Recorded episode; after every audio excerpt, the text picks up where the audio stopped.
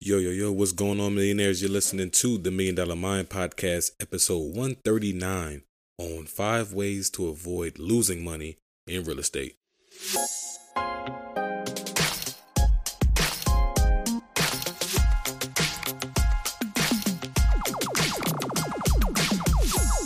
Welcome back, millionaires. I'm your guy, Kai Speaks, and this is your guide to accumulating abundance in your life. Today, we're going to be talking about the five ways to avoid losing money in real estate and why it is super important because who wants to lose money, period, right?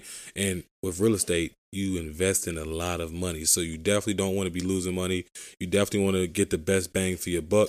And this is the episode that's going to help you do that. But before we get into that, again, you guys are going to have a chance to win some free monies, right? Just stick around to the end of the episode for the details on how you can win. But let's get to it. Welcome back to the Million Dollar Mind Podcast, the world's most trusted podcast for passion and attraction. You're in the right place if you're here looking for money making tips and tricks to living a more passionate life. Now, one of my students recently made a crucial step or a crucial set of mistakes, I, I, should say, that cost them thousands of dollars, literally. Everything was going great. You know, they contracted their first deal, contracted their first two deals, and only in a matter of, I would say, three, four weeks in the program. And the first deal that they had was projected to net about $23,000, right? That's a pretty good deal. I mean, most wholesalers don't start off making about, you know, 20, 30 until maybe like three week, three months of like figuring out all the systems and stuff like that. When you first get started, your average deal may be about five to 10K, but this person was projected to net about $23,000 on their first deal. Soon that 23K deal turned into an 8K deal, then to a 3K deal, and you can see where I'm going with this one. It just started to dwindle down from there. This deal still hasn't closed yet, but it's looking like it's going to end up being a 1K deal. And this episode is going to be some of the crucial mistakes that were made so that we can avoid this in the future, right? But don't get discouraged. Don't get discouraged quite yet because this does happen to the best of us. This happened to myself on a few baby deals um actually not too long ago right? So from my mistakes i now know how to not repeat this result. And just from learning from helping out others i really am familiar with how not to you know repeat this result as well. So here's what you want to avoid first. First you want to avoid assumptions. Avoid assumptions at all costs. Assumptions are setting you up for failure. Instead you want to be over questionable, right? You want to question everything. If somebody says there's a leaky roof, you should turn on your question cap and you should have a thousand questions that will give you every bit of information you need to know about that leaky roof. Secondly, avoid overexcitement. No one wants to work with the person that seems like an amateur. And if you're overly excited, you sound like an amateur. You sound like someone who doesn't really do this and doesn't do this often. So you just got to keep your composure, be enthusiasm or be enthusiastic, I should say, but not too overly enthused. Third, lazy dispo. What do I mean by lazy dispo? Lazy dispo is just, you know, just trying to figure out, okay, I got the deal, it's going to, you know, turn into money eventually. You have to work. You have to work each deal to the bone. You have to connect. You have to put appoint the right people. But lazy dispo is just a combination of assumptions and just not really putting your best foot forward, just assuming things are going to fall into place, not being, you know, overly questionable, not, you know, putting in action, not, you know, being the first person to to the deal because you know they say the early bird gets the worm first. If you get a tip, take the tip. If you get a lead, call the lead. Don't say I'm gonna call him that day. I'm gonna call him this day. Like start making actions. Let's get into a habit and normalizing applying actions when we get the cue to apply those actions. Fourth, setting the wrong expectations. You want to avoid setting the wrong expectations. And I love this term in real estate, which is to under promise but over deliver. So, what I mean by that is you don't want to go running your mouth off and saying you're going to do this, you're going to do X, you're going to do Y, you're going to do Z, but you never really done X, Y, Z before yet. Keep it light. That's a that's a part of being overly excited. When we get overly excited, we start over committing, over promising to things that we've never done before and probably can't even, you know, promise our clients. So under promise, be very humble and say, you know, this is going to be a good experience for the both of us. We're going to do these things, things that are in your means, and then just over deliver. If you have the room to be able to over, you know, over deliver on what your promises were, it just means you're guaranteed a five star review when you ask for it from that seller or from that buyer. So, avoiding these mistakes, this is how you're going to be able to soon, very soon, normalize 15K deals. So, let's get to the action steps because this is what is most important. First, it's going to be understanding real estate terminology. Guys, I've even um, made a couple reels. If you guys are following me on Instagram, I've even included a couple videos where I might have briefly mentioned these books. But a book you definitely want to check out is going to be Negotiating Real Estate. The book on negotiating real estate by John and Carol Scott. They're actually two realtors that's actually a married couple, and they've been doing it for quite some time. They actually have some great case studies that you can look into, good concessions that you can make first starting off in uh, real estate and just really going through the terminology so that you can be more confident on the phones and competent with these sellers and these buyers just from understanding what the terminology is and what these things mean. You sound a lot better on the phones using actual real estate terms than just saying this and that, this and that, the same terms that they're using. If you sound like your seller, you sound like a beginner you have to sound like the expert. And the way that you sound like the expert is just being more familiar with the real estate terminology. And if that means investing in your education, like purchasing some books on Amazon for $14 or getting your Audible account and listen to the audiobooks, that's what you got to do. But understanding the real estate terminology is going to be key to the rest of these steps and the, the, the journey and the progress that you make in real estate.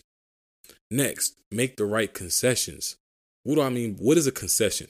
Consider concessions as the transactional funds of a real estate transaction, pretty much like of a negotiation, in better words. So think of it as the currency of negotiations. Concessions are things that you make, is like, if you give me this, I'll give you that. Or if you expect that, I need to have this in return. It is how you protect your interest and you make it seem like you're someone that's easier to work with for your buyers and for your sellers. If you don't have concessions at all, or if you make the wrong concessions, you can actually end up in a deal that is very hurtful and harmful to your business and doesn't really help. You can end up spending a lot of time on a deal and making no money at all. So save your time, make some chips, and keep it pushing. Also, with setting the right concessions, it means also setting proper expectations as well. So that means, you know, after you get a contract signed, is letting them know what those next steps look like. Properly setting those expectations. Again, it's got how you're going to keep your sellers on the line and in your good in in their good graces. That's how you stay in their good graces. If you sign a contract and the person doesn't hear for you for three days because you're just expecting them to wait for an update on what's going on, that could kill your deal. That could kill a deal. That can kill twenty thousand dollars. So you know, make sure that you set in the right expectations, what they should look forward to. If you're not going to follow up with them in a week, make sure that they understand by the end of the call that you will not be following up with them until X day. Thirdly, asking the right questions. This touches back to the beginning when I said be very questionable on everything. There is a I would say, what is the word I'm looking for? There is a myth that in sales and negotiations is nothing but cheesy, sleazy, you know, slick talking. Like you got to know the right words. You got to be clever and quick on your feet and saying the right phrases that's going to sweep these people off their feet. And that is just 1000% movie myth. It's not true. Great salesmen and great negotiators ask the right questions. It is asking questions that make your seller or make your opposition say what it is that you want them to say. Right? If I know that the roof having a giant hole in it is a problem, but the seller is seeming a little bit delusional, I can't just come out and say, hey, your roof is a problem. You know, you need me to come in and fix it. I can't just say that. I need to ask them a question so they say it. So it sounds more like, well, have you considered about the mold remediation and how expensive that can get from you not having this roof fixed for three months already? Have you had somebody come in and check in, the you know, how much mold is in the house? because it could be in the the ceilings and you may not even see it. So it's asking those questions because they might not even have thought about that. So with them not thinking about it, you asking the questions forces them to think about it and it forces them to answer and state the problem in their own words. That is the importance of asking the right questions. Number four, always do your due diligence. I know so many people, especially when getting started in wholesaling, particularly, they think that it is a desktop business, which it is. It is very much a desktop business. You can run a successful wholesale company from your desk and from your computer, but that does not mean that when you contract properties that you just don't do any due diligence. You need to go out to these properties and see them for yourself or you need to be in a position where you can hire taskers from TaskRabbit or Facebook Marketplace and pay some people to go out and do these projects for you, take some videos and take some photos for you, and then delivering them back to you so that you can do your analysis off of what is and not just off of what the seller or what the buyers are telling you. Okay, so you want to understand because this goes both ways. If you know you're sending a bunch of your buyers into a property and this goes for your your realtors out there as well. If you're sending your buyers out to a property and you haven't seen it yet it could be nothing of what they're looking for. And so you even shoot a little bit of your own credibility just for just by presenting to your buyers a property that you assumed back to that assumption you assumed this property was in the condition that they're looking for but it turns out it's not. So do your own due diligence put your eyes on the property and be able to make your analysis based off of actual facts and what you see, not off of what you hear. Number five or number four, four, five, yeah, number five. Normalize reduction calls.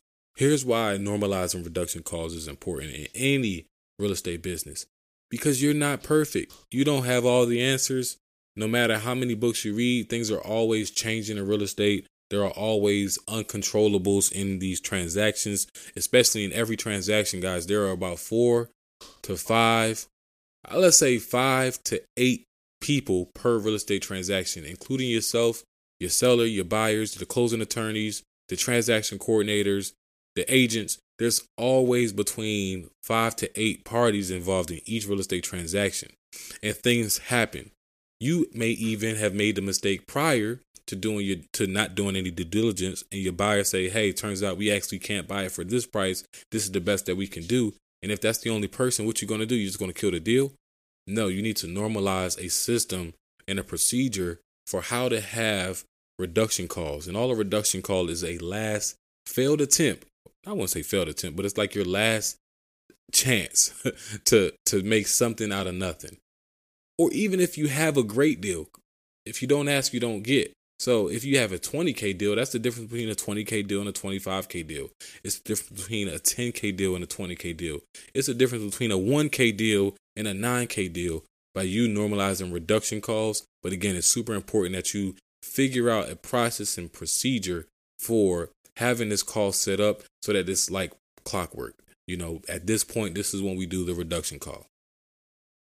And here we go, a little bit of bonus. This bonus is why I lost track in my count earlier, but this is technically number six, but it's a bonus, and I already mentioned it to you, which is going to be a hint on why this is so important. But under promise and over do over deliver, guys. Make sure that you are not just word vomiting promises that you cannot keep. Please, that is so important. It is important for your brand. Is it important for your credibility?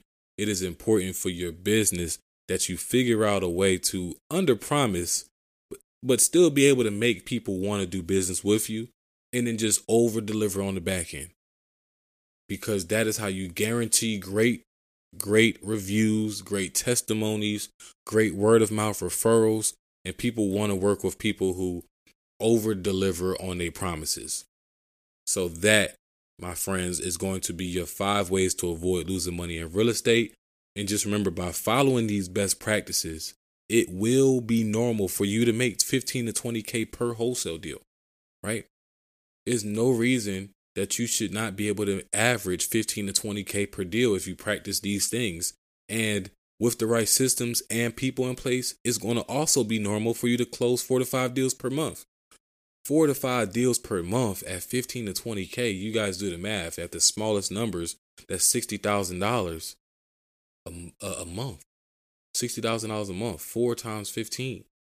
What can you do with $60,000 per month? Wholesaling is the easiest and fastest way for average people like you and me to tap into real estate. I didn't go back to school and get a real estate license, and I also didn't come from a ton of money that I can just dump into properties and invest in. Wholesaling is what has given me all this knowledge about real estate from my networking with other buyers, networking with other sellers, learning what the market and how the markets are performing. Like this is the easiest and the fastest way for you to gain a ton of knowledge, a ton of experience, and be able to tap into real estate with as little as a thousand dollars, as I've mentioned in previous episodes. Right. So there are a dozen different exit strategies to real estate. Wholesaling is just one of them, but it is also because, as I say, wholesaling is wholesaling that wholesaling is what I do.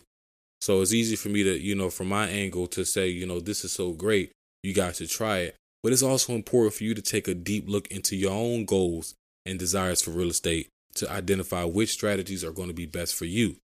But again, if your income right now is linear, definitely consider wholesaling for your exit strategy to get started because you can quickly take that linear skill set and apply it to wholesaling and make wholesaling passive income for you and be able to be an ATM to fund your future deals in real estate. As always, guys, I'm super thankful to have you all a part of the show. In this age of information, you have so much information available from your smartphone than what existed 50 years ago. The question for you right now, my friends, is what will you do with it?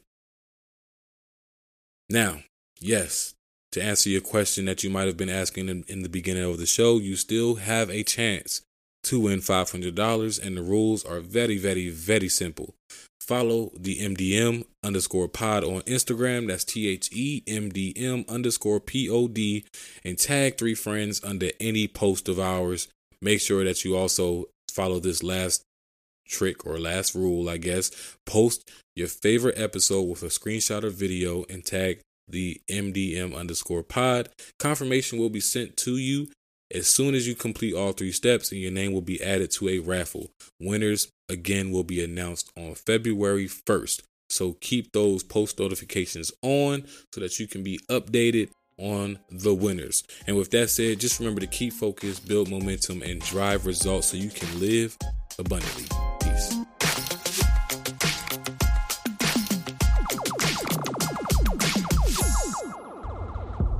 Hey guys. So thanks to you all, the Million Dollar Mind podcast has went global. The number one passion and attraction podcast in the world right now, with huge support from the UK, Ireland, France, Belgium, Tanzania, and of course the United States. With this accomplishment, we are getting bigger and better than ever. Now that said, we are soon incorporating video production and YouTube platform to the show so you guys can witness the podcast in full effect. You can now become a supporter of the Million Dollar Mind podcast by visiting the link in the description below. Share your support with me via email, and you will receive a free gift. Tis the season to give. Peace.